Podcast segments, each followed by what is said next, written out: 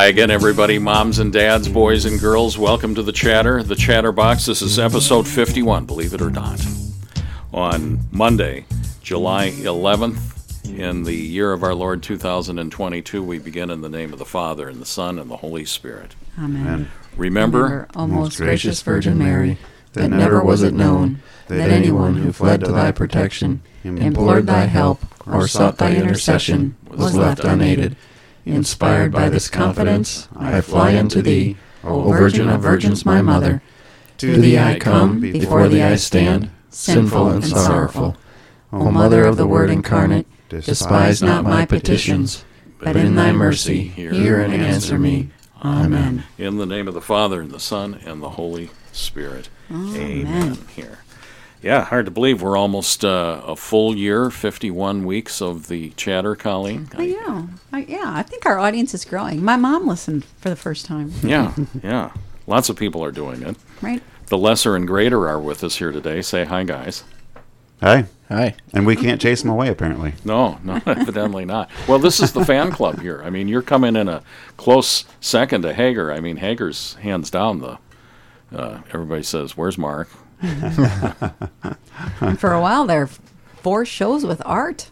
Art was close to becoming a regular. Well, Art's going to be back here uh, in July or uh, August because this uh, this is just the beginning battles. It is. He's got to give us an update um, on what's happening in Iowa. Now, this will air too late for anybody listening, but tomorrow night, Tuesday night, the 12th, there is an ecumenical prayer service out of Key West, and Art said he's making a statement, getting a statement ready to give there. So Is that sponsored by Dubuque County Right to Life? you know it. Yeah. Yeah. So we'll have to find out tomorrow night, but then we'll have him on the show.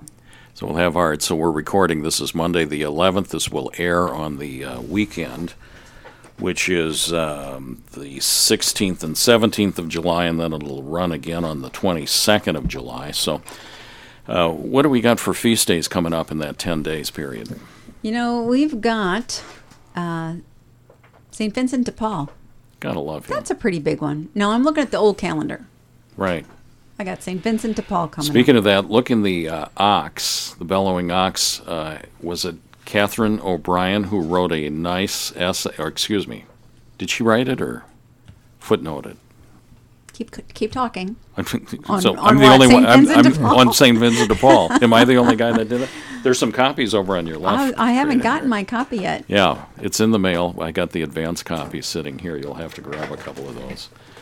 Don't do like art and put your headphone next to the microphone. No, that'll be bad. There was a- Big there was a woman out in Peosta who went up a telephone pole when she heard that. Uh, Art, you can't do that here. Anyway, uh, Catherine's got an article in the latest uh, July August bellowing ox on St. Vincent de Paul. Who else is in there? Let's see. Well, this again, this is the old calendar. So we got St. Bonaventure. I don't know much about him. What do we know about the him? uh, he is one of the angelic doctors with St. Thomas Aquinas, I believe. Do I have that correct? It's not angelic.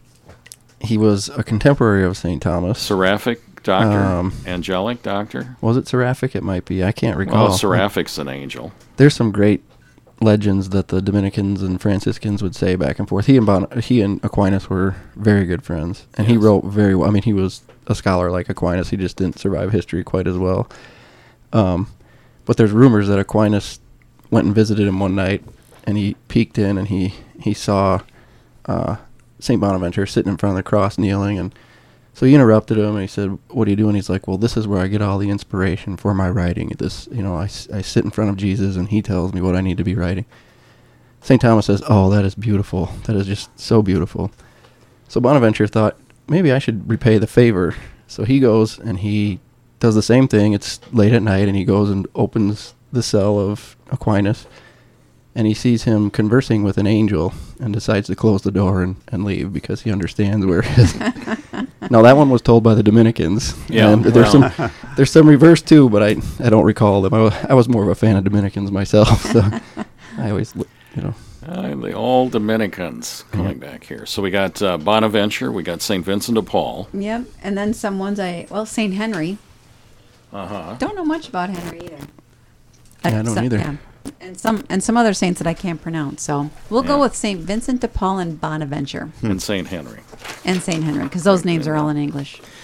And the biggest item on the calendar has to be this is this is a uh, firestorm as of Monday the 11th. Can you imagine by this weekend and 10 days out on on July 22nd, we are doing the first Marian consecration. It's it's a total consecration to Jesus through Mary by way of Saint Louis de Montfort. Yes. Amen. Amen. Amen. So we are starting. Uh, so your listening will already be starting, but you can jump in here on Wednesday, July 13th. This will conclude on the 14th of August, which is the day before the Assumption of our Blessed Mother on Monday, August 15th.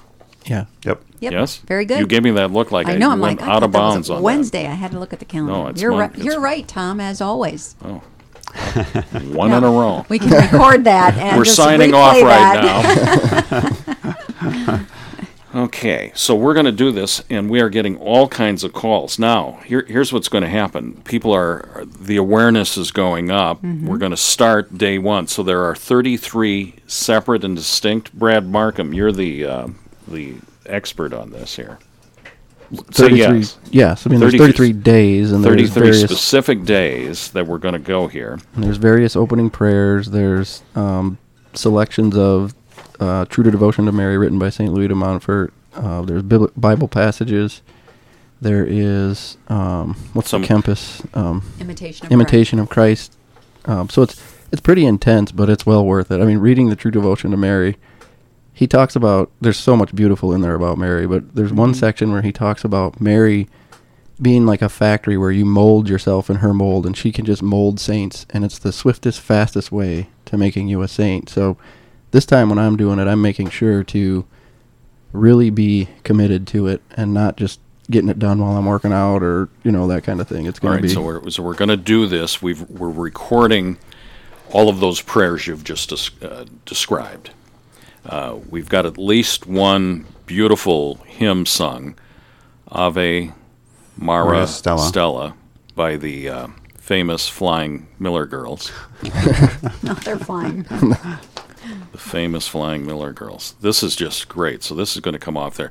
So Colleen, we've got confirmation from the engineers after they uh, we gave them some smelling salts after we told them we were we're going 6 a.m., 12 high noon, 6 p.m. So that's mirrors the Angelus, and then at 12 midnight. So there's four time slots. The recordings uh, will get a time on them, but we're estimating they're going to be what, Brad, 20, 25 minutes uh, for right. these It- well, depending prayers. on what section of it you're in because the third section, the rosary is part of it as well. So Yeah, we're going to have the rosary, and we're um, th- that's going to be a, a chorus of voices on that. So anyway, if you're hearing this and you're saying I missed Wednesday, July 13th, fret not. Fret not. Just jump on in.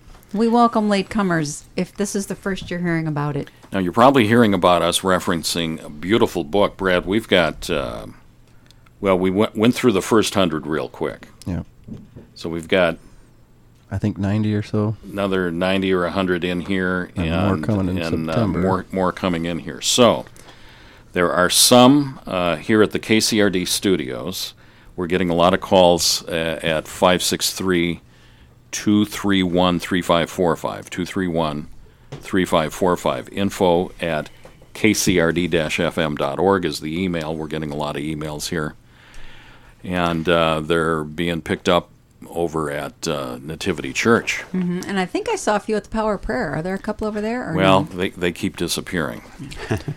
they keep disappearing. The other- We've got they're The other thing I wanted to mention or announce is that um, Christopher Went of the Confraternity of Our Lady of Fatima is doing a four-part lecture series for our, Yeah, our men's Bible study group on the True Devotion of Mary while we're doing the consecration.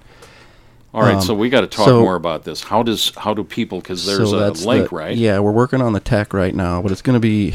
We don't like using Zoom, so we're we're finding something similar to Zoom. Mr. Miller here is going to All right, Lesser. What are we doing? Help us with that tech, but We're working on it. So we're not, we are using Zoom. We don't. You, this is just a personal Zoom will be bias. a fallback, but we'll have a link. Okay. And um, I assume you probably put it on the website. Well, social yeah, media. yeah, we're going to get it out in an email. We'll put an announcement on the air. and that's on, on the website. Thursday, seven to eight a.m. But Christopher said we can use it whenever. So if we record, I don't, I don't know if we can record with that tech that we have. We'll find but, a way. Um, Well, you can do it with Zoom. Boy, he just his Well, we- forehead and we might have when I to. say so. doesn't he? He doesn't. We'll consecrate the chai coms too. yeah.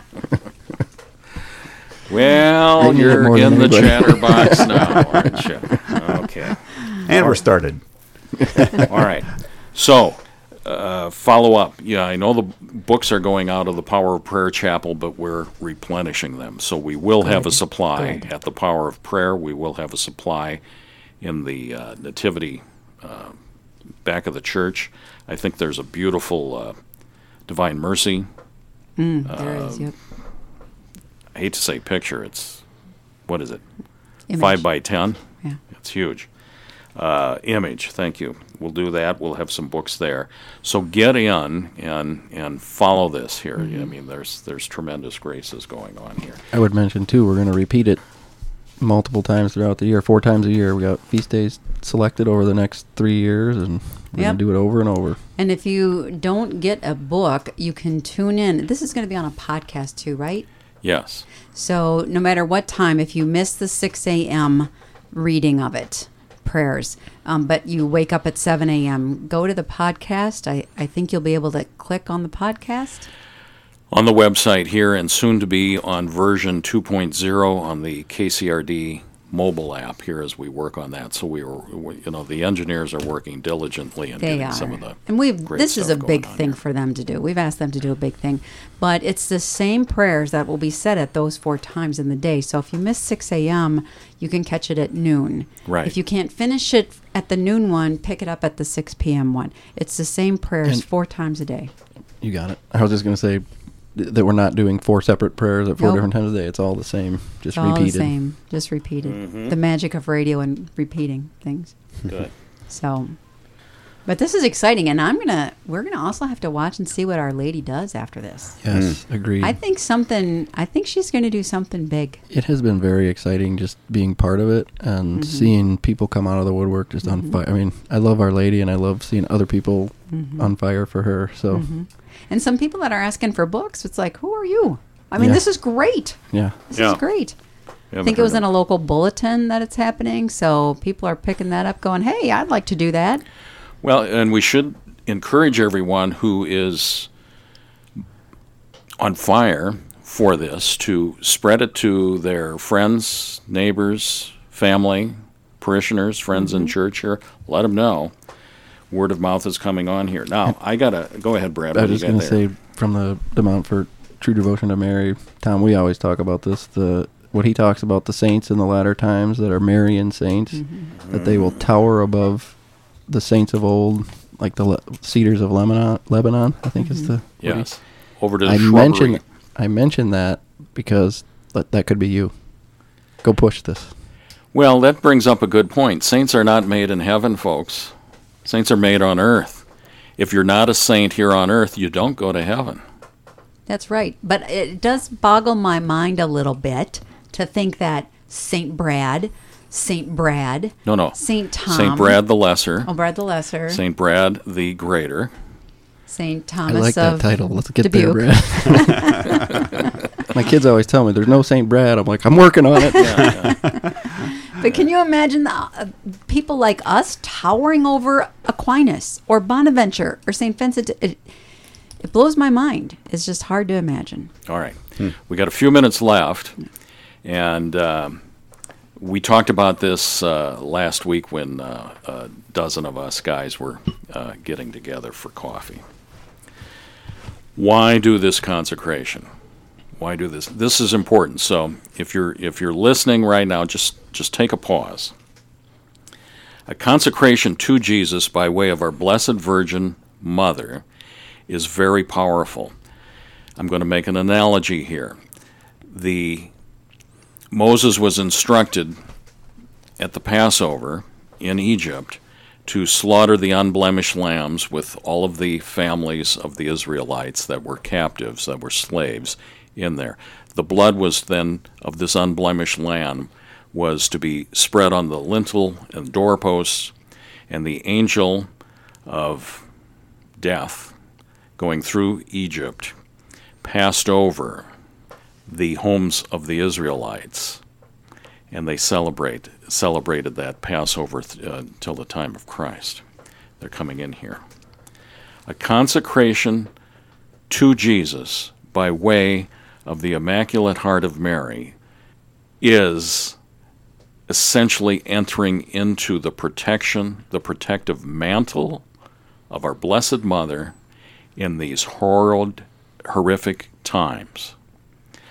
I have talked to so many people, and this is why we're doing this, Colleen. We've talked to so many people this early spring and summer that they feel oppressed. They feel that they can't go on. They feel, some people feel without hope. This is why we're doing this to, to consecrate your family, your soul, your husband, your wife, your business, whatever it is, consecrate to Jesus through Mary and and say, I relinquish all of my my temporal goods and I give them to Mary so that she can give them to Jesus and protect me, Blessed Mother, in the mantle of the Blessed Virgin. Think about that for a moment here.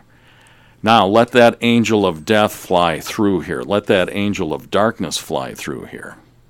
I'm betting on the Virgin. Me too. Yep. one of the beauties too talking to christopher we were mentioning martyrdom and he said one of the beauties of be you know becoming a slave of mary and doing this consecration he's like all that worry goes away because she's going to use whatever comes your way for the saving of souls Hmm. so he said if okay if it's, if god will that my head gets chopped off okay that's mary's will she's going to do good with it Right, right. So take a deep breath. Get into this Marian consecration. If you get to the game late, no matter. Start where you're at.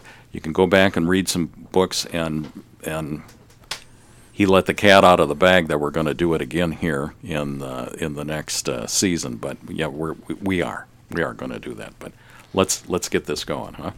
Yep. I'm excited about it. Should be, should be. Well, we're out of time in segment one of episode 51 here. We're going to be right back in the chatterbox on FM 98.3 KCRD after these announcements. Solving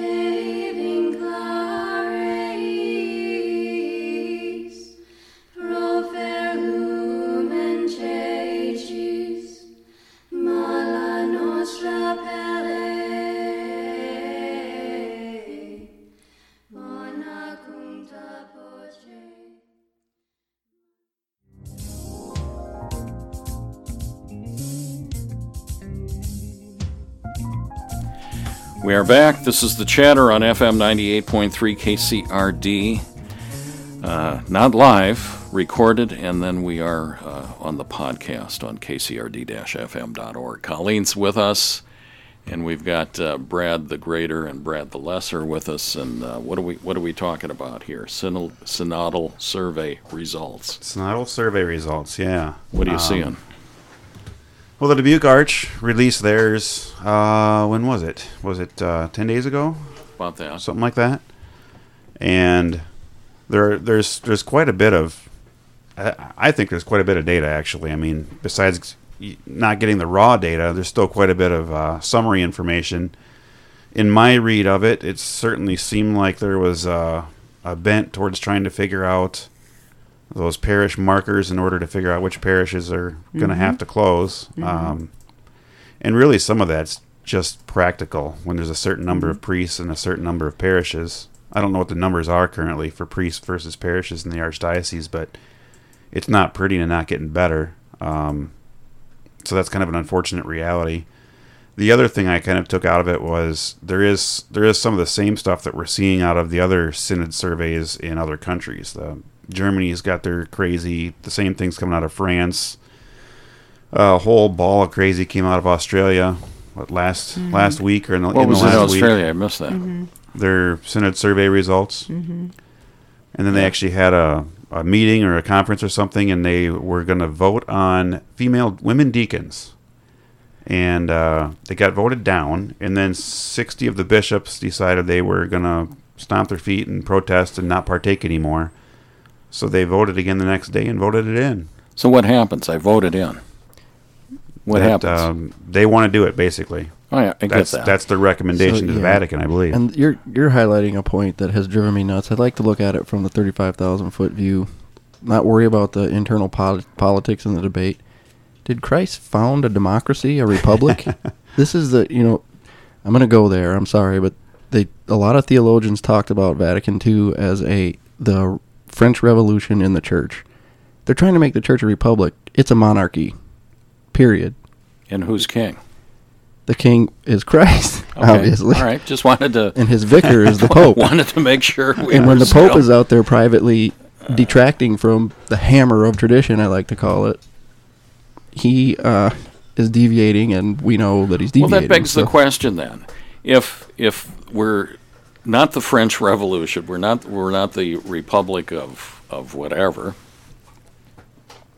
and why are we going through asking people's opinions, letting them vote? Does doesn't this uh, allow people to to falsely imagine? Ho- False hope that, that we're we're going Well, to Aquinas says that- change something mm-hmm. that's unchangeable. Is mm-hmm. am I? Yeah. Right. And John Paul II, which is fairly recent in the history of the Pope, has said, I think in 95, that the church has no authority to ordain women, and that view must be held definitively by all the faithful. So you think that's end of story. Yeah, but Yet there you are. we in, are, There you are in 20, Australia. 30 years later. Of course, everything goes. Uh, I mean, even the water goes down the drain differently down there, right? Well, that- and, the, and the pictures from the, their synodal meeting or whatever, they had uh, they had a bowl in the middle of the tables with their whole little Pachamama set up. Oh, stop it! Yeah, But even Soil and even the here, Pagans, even pagans here in have the uh, priestesses, right? even here in in uh, Rockford, Madison, and Dubuque uh, surveys, they're they're uh, showing up about uh, ordaining women to the diaconate. and I know we've talked about this, but the theology doesn't work. It, it's a theological problem. It has nothing to do with power and you know the the modern modernists want to make it all about political power. If you're a priest, you have political power. The theology doesn't work. If you're consecrating the Eucharist, number one, you're in persona Christi. He was not a woman. Number two, you're you're consecrating the seeds of eternal life. So if you consecrate the seed of eternal life, who carries the seed? The male. And who receives the seed? The female, the church. If you have a woman in that spot, you cannot consecrate. Correct. Got a note from a listener here. Colleen says that church already exists. Exactly. There, there, are, there are churches that already give divor- uh, divorced and the remarried the Eucharist. They ordain married. Well, they can't ordain. They, they. Uh, what, what is the term? I guess they're calling it ordination, but it's not Not apostolic. valid in in the apostolic line. Right. Pre- pretend ordain. I don't know. And they have women deacons, priests, and bishops. Yeah. Yep. Yeah, so why don't people just, if that's what's important to them, why don't they just switch to the church that does that? That's the thing. You know, Aquinas said that's basically what a, her- a heretic comes to church to change it. The non-heretic comes to church to be changed by it. Hmm. Do we want to do God's will or do we want to do our will? Good question. Something you said too on Sunday, I think, uh, the greater, um, was you were talking about how there's shepherd and sheep. Does the shepherd ask the sheep what their opinion is on where to go and what Well, to do and that- what to eat? No, he tells them where to go and what to do. He's looking out for them. Uh, has me confused here. Why are we asking people who don't believe in the Eucharist? Eight, I mean, by their own admission, we do not believe. Eighty percent of us do not believe in the real presence of the Eucharist. And now we're going to ask, help me chart the future of the church. What's wrong with this picture? Well, there's probably a couple different reasons why they would do it. One, they want those changes. So they want somebody else to say they want it. They want the sheep to say, "Hey, we really want this crazy thing," and then they'll do it. Wait, that's what they wanted. We got to do it. To do, yeah, okay. But I mean, the other the other side, I suppose, would be um, I don't know how to how you really go. Uh, I don't know. I'm not going to go down that road. Not here. Self restraint at seven minutes in For the once. second segment. Self restraint. what do you say? Well, Brad the Lesser made a comment earlier that there is a lot of data on the synod and Yeah. their and the questions, and I think and I think that there there is, and they can go on the archdiocesan website and look at some of the specific questions and some of the specific comments from the survey. Um, so, and that's kind of you know we've pulled that up. Uh, um, and um, page to skip to page four of five, right? Just get to the bottom line of what the Yeah, summary say? paper is What's it say? says um, there was enough agreement on the most important markers of parish vitality by the survey respondents to call it a win. The top markers of parish vitality were identified as having Mass in the parish every weekend, Okay. a sense of belonging, Okay. and faith formation programming. So those were the top markers of parish vitality. If you remember, a lot of their questions were um, a, a vibrant parish does this, a vibrant parish does that. They were Right, looking right. for what what is a vibrant parish? What does a vibrant parish have? So according to the results, the top top answers are parish in that a mass in that parish every weekend. Sure. Okay, Which and- is going to be physically impossible. which is going to be physically impossible. If if it isn't going to be, uh, it already is. Hmm. So, and that I think will disproportionately affect the small rural parishes that share a priest, so they don't have mass in their parish every Right. weekend. So, so think about that. So let's just use a local close example, St. Catherine's, Sure. small local church. Right? I don't think they have mass every weekend. Yeah. Well, no, you know what? I'm taking that back right now. I think between uh, Bellevue and St. Donatus and St. Catherine, I'm not sure if Springbrook's in there or not. I think they do like have Sunday morning at one, Saturday night at one. I think some of those clusters do manage to spread out the weekend mass and have it and have it every weekend. And you've got Dickeyville and Cuba City and Hazel Green, and you've got Mm-hmm. East Dubuque and Elizabeth, and, and all of that going on. So Mm-hmm. there's it's So I think they do try to run around so that at least there's one mass. sure. At All right. So that church. Mm-hmm. that was the first marker. What's what was the second The issue? second marker was a sense of belonging. What does that mean? Whatever you want it to mean, I think. You know, Well, what do you you think they mean? What do you think? I was gonna say if you have the unity of the faith, you get it naturally, but you have to believe what the church teaches and f- try to follow it. But what they mean by it, you know, it's probably you go to mass and you leave and you don't know anybody, you don't make any friends, that kind of thing. That would be my guess. hmm I wonder too if it's a sense of belonging. You know, a lot of families uh, stay in the same parish. A lot of people were baptized at their church. They received their sacraments at their church.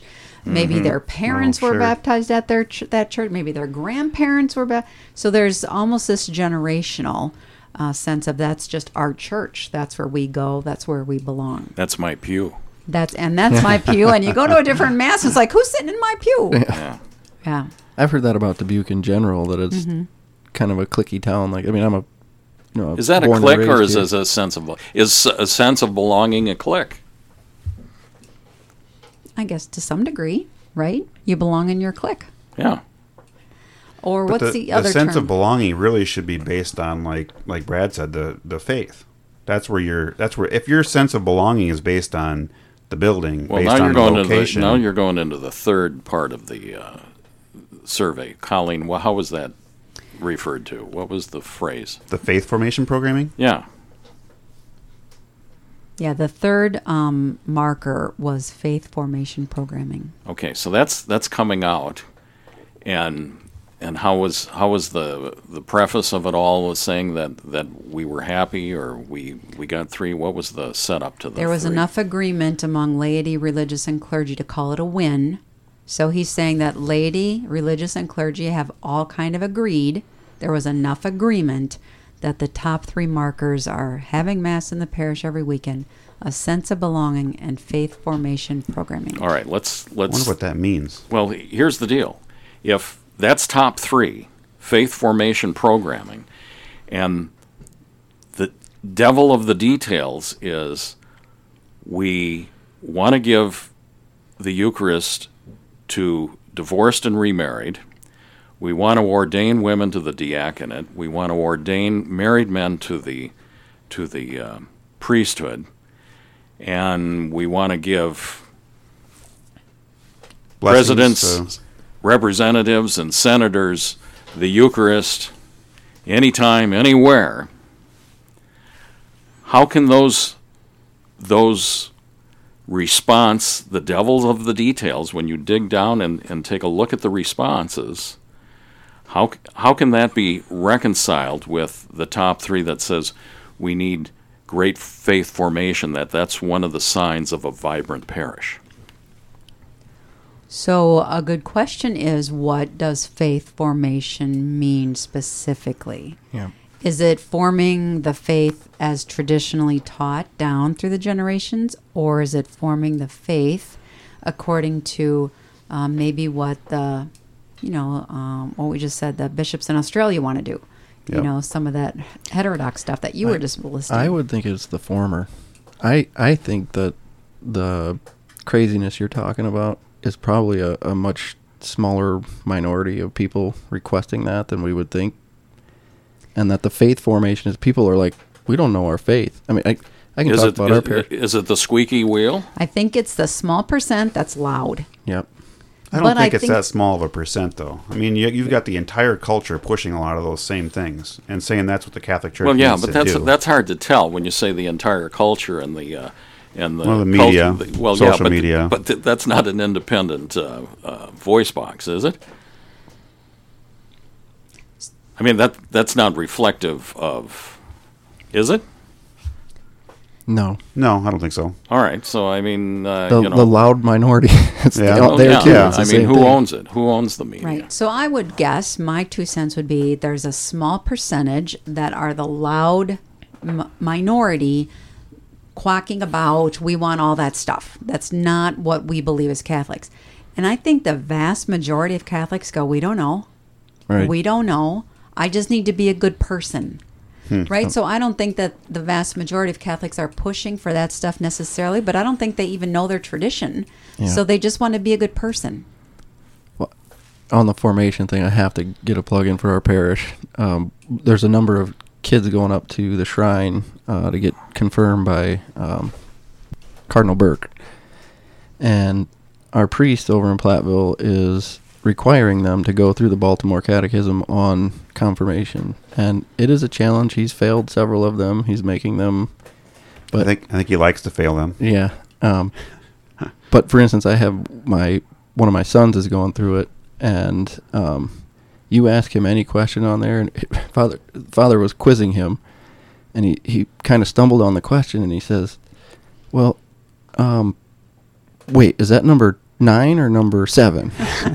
Because he had him like memorized that well. But I mean, it's amazing to me. He can he can tell me the precepts of the church, the Ten Commandments. He knows the uh, ho- old holy days of obligation. Um, he can name all the sacraments and what they do. I mean, it was just impressive. The gifts of the Holy Spirit, what they are. Wow. Um, it's just very impressive what kids. But what it's led to in my home is just these great theological conversations with my son. You know, he's asking me all these questions about saints and what happens in the new new earth when Jesus remakes the earth. Like, will I be able to fly? And, you know, just stuff like that. You know, That's awesome. Well, will he be able to fly? well, we'll be able to do more than what we can do here. I know that much. But But isn't that great? And I think part of what you're talking about right there is people might be surprised that there's actually stuff to know. Right? Right. They don't just have to be a good person. There's actually stuff to know. and the grace flows better if you have that knowledge. Yeah. That like that's on the back of the cover of this Baltimore Catechism on confirmation is that if you have this knowledge, God will give you more. Mm-hmm.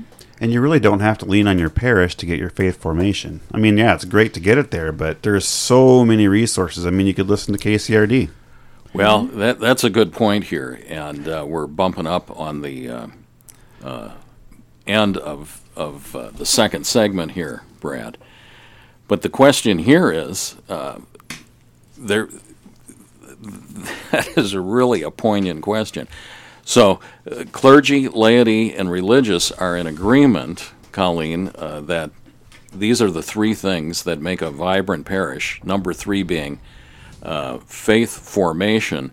And when we come back, we need to go deeper on that because our Catholics outsourcing their faith formation to a parish or a pastor or, or whatever, and is that the right posture for Catholics? When we come back on the chatter on FM 98.3 KCRD.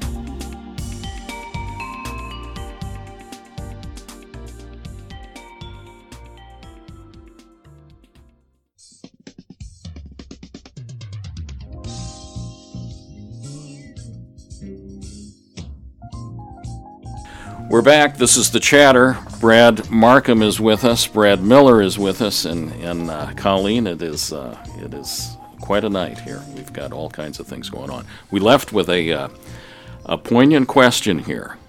Is it is it the parish's responsibility to educate Catholics, or is it the Catholics' responsibility to educate themselves? And do we have a couple of generations who have outsourced what's going on here? What what uh, what say you, Colleen?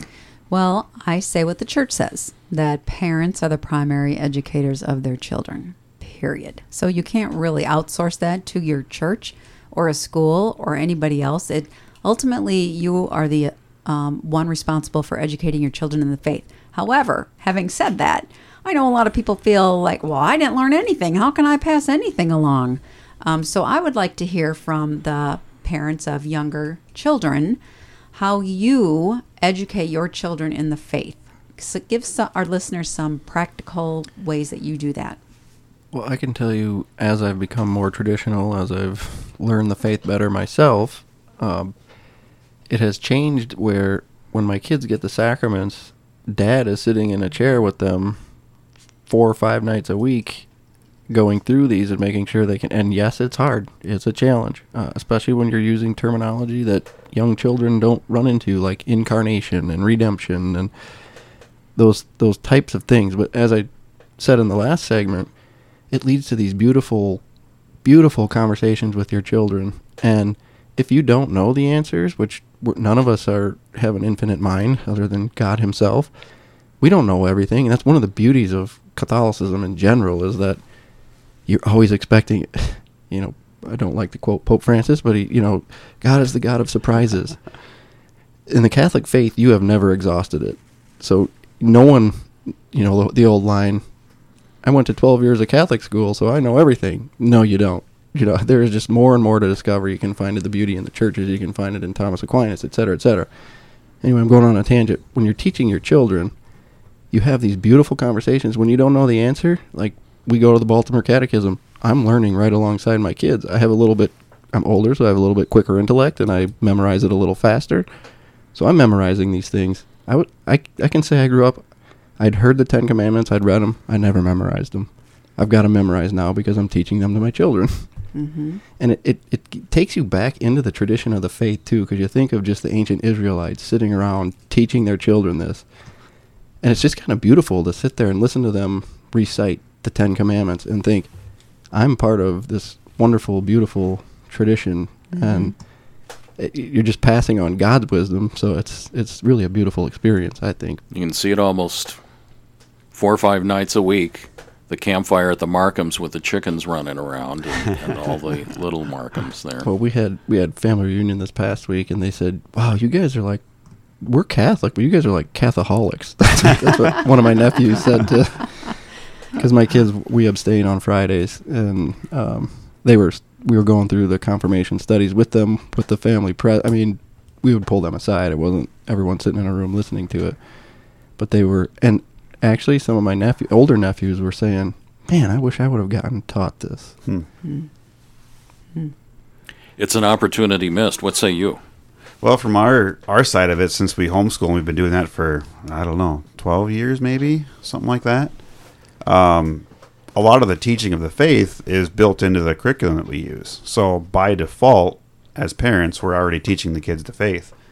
So to go a step further than that, um, we've really had to focus on demonstrating the faith for them, so they can see how we how we practice the faith So, what are some examples there? obviously the way the way we approach the sacraments um, just basically our demeanor of the sacraments. Um, having the kids see us in prayer praying with them for them leading them in prayers. So, g- give some con- concrete examples of, of the uh, reverence for the sacraments.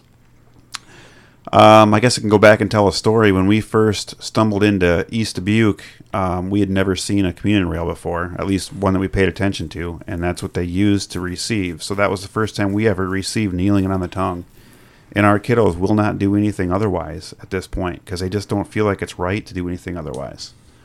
Um, so that's probably one good example. We'd never heard Latin before we went over there, and there was only like two parts of the mass that were Latin, but we came out of that and we were we got to learn Latin, so we had to teach the kids Latin, and now they obviously you heard the singers. And if I could just interject here, in seeing your family at Mass, I would say one of the ways that you do that is the way that your whole family dresses for Mass. Your girls are all in dresses or skirts. Um, it- I think that's a nice nonverbal way to show that you recognize the sacredness of what's happening, that it's something special that's happening. Um, so I, I want to interject that. Yeah, I think dress is a big thing, especially for women. I did a search last week. There is no patron saint of cleavage. Little sidebar: I just heard a story of a guy who was um, he was talking about trying to dress better in his day to day life, and he decided he was going on a trip with his family. He decided to wear a suit when he was flying on a plane, and he said nobody has ever treated him so well as like going hmm. to the airport, getting on the mm-hmm. plane. Mm-hmm. On the plane, he was getting free drinks because he was wearing a suit and he Right. looked sharp. Okay, so this is a little off tangent, Yeah. but speaking of dressing, It's the chatter. it's the chatter, what a free association.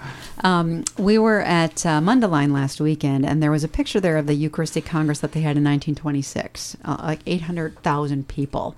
In 1926, at Mundelein for Eucharistic Congress. And you can look at the pictures of the crowds. Every woman's in a dress with a hat, every man's in a suit, tie, vest, hat. I did not see one single White Sox jacket. right? Well, I'm you're on like, the north side. I didn't see any sweatpants. That's Cub territory. Oh, I didn't see a single Cub jacket. Darn it! I It's only a few years after the Black Sox deal, right? Yeah. Yeah. But I thought, look at that whole crowd. And then what really struck me too was a few days earlier for our wedding anniversary, we went to Potosi to the uh, little brewery there, and they had a museum. And so all these pictures of working guys driving the uh, beer wagon with all the kegs in it, you know they're not making a whole lot of money. They're in coat, nice pants. Well, what we would call today nice pants. Some of them a tie, all a hat. And you know they were not the wealthy people No? everybody dressed in a way that was civilized. Right. I just thought, yeah, so this maybe that's why I thought of how your girls dress. It's been in my mind lately. So, what else specifically or intentionally do you do to um, convey the sanctity of the sacraments? I mean, we make a make a huge deal out of when one of the kids receives one of the sacraments. Um, obviously, in the lead up to it, and we do the same the same prep that everybody Kill else the does going fatted through 'em. calf, or what do you do here? Oh, I mean, so two weeks ago was it two weeks ago? We had a first communion. Mhm. We had a party pretty much the whole day. We had one up at church afterwards. We went home and had another one that went for about six seven hours, and yeah, it was just great. It's it's we actually will kind of remember those those days in the future too. Like this was the day you had your first communion. Kind of just bring that back to mind. Who was the priest recently that talked about, uh, uh, and he was uh, in in Wisconsin and a, and a Packer fan, which I guess you know you can do that. But he talked about if you if you've got season tickets, how much you've got to pay to get on the season ticket lottery pool, and then you got to, if you get chosen, then you got to buy your tickets. So you got to you got to pay to play, and then you got to pay to get the tickets, and then you've got season tickets, and you've got these, uh, you know what, uh, twelve games. So you got you got six tickets, six weekends, eight weekends, whatever you've got, and um, and you don't live in Green Bay, and you've got to uh, drive. So you got to get up there. You got to get a hotel. You got you got to have the right uh, clothes to tailgate. You got to have the right food, and uh, you, you're doing the whole thing. And we got people that are complaining that they've got to drive five or ten minutes to go to mass Damn. and they uh, and they got to leave before it's over. Nobody nobody leaves before nobody leaves Lambeau before uh, the game is finished because there's something going on after the game, right? There's tailgating before, there's tailgating afterwards, and uh, and we just treat the the um, the obligation. And then when you go back to this the survey about talking about parishes having to close, well, if it, if that's what has to happen, we're still going to go. You know, we're still going to go wherever the wherever the parish is. We have to go. We're going to drive as far as we have to go. I mean, that's how far would you go to go to mass? As far as we have to. Well, if mm-hmm. 70 or 80 percent of the Catholics aren't going in any given diocese, how many of these churches would be full? All of them, every weekend, mm-hmm. correct? Mm-hmm. Even in those uh, rural parishes you mentioned earlier. No, but you're right. You make a good point. So let's say I live out in rural Iowa and my parish closes. Am I off the hook for going to Sunday Mass? No. No. Why not? My parish Uh, is closed. I just went through the commandments, right? Third commandment. Pretty simple. A man, a few words. Third commandment. Which, which really, that got me when they uh, changed the, uh, what shut them down two years. Was it 2020, the year of infamy?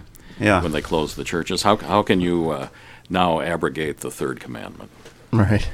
I mean, there was the parking lot masses going on. There was there was priests letting people know when they were out in a cemetery praying a mass, and they would show up and kneel in the snow. Yeah. But I think we need to actually explicitly say that to people. If your parish, unfortunately, is closed, you still need to get to Mass.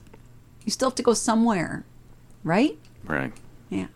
And we're talking about that third item on the uh, survey that that uh, laity, religious, and, and clergy are agreeing on that faith formation is uh, important in a vibrant parish, at least based on the survey. And the just the way you treat, you know, the lex orandi. We we hear that lex orandi, lex credendi, law You of prayer. Speak, speak the, law know, of prayer is the law of everybody on belief. the east side. How do you how you pray is how you believe, and I've seen this because I've I'm a recent move into the traditional side of things. You know, in the last three years, so my kids, some of them were raised in the kind of the modern way things are done, and some are being raised now in tradition.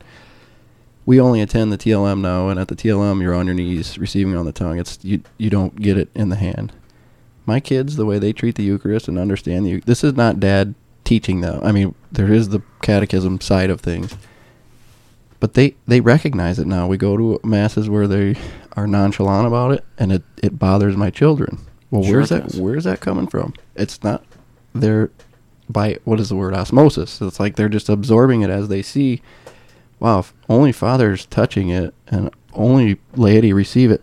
And by the way, there's a priest in the confessional during mass, and there's a line all the way out to the street. And anyone that doesn't get there doesn't seem to go up for communion. There must be something special going on in that little, what looks like a little piece of bread up there. Mm-hmm. And we asked the question about outsourcing your uh, Catholic education here.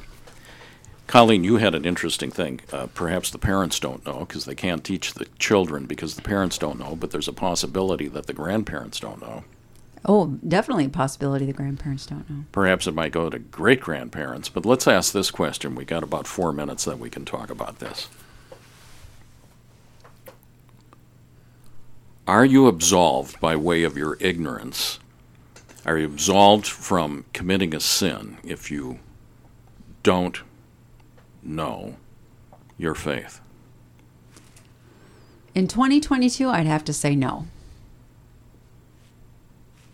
well, there is such a thing in theology as invincible ignorance, but invincible the way Aquinas relates this is like you're shooting an arrow at a target, and someone you miss the target, and there happens to be someone walking behind them, and you kill them. You hit them with the arrow. That's invincible ignorance. You had no idea there was a person there. You were shooting at a target.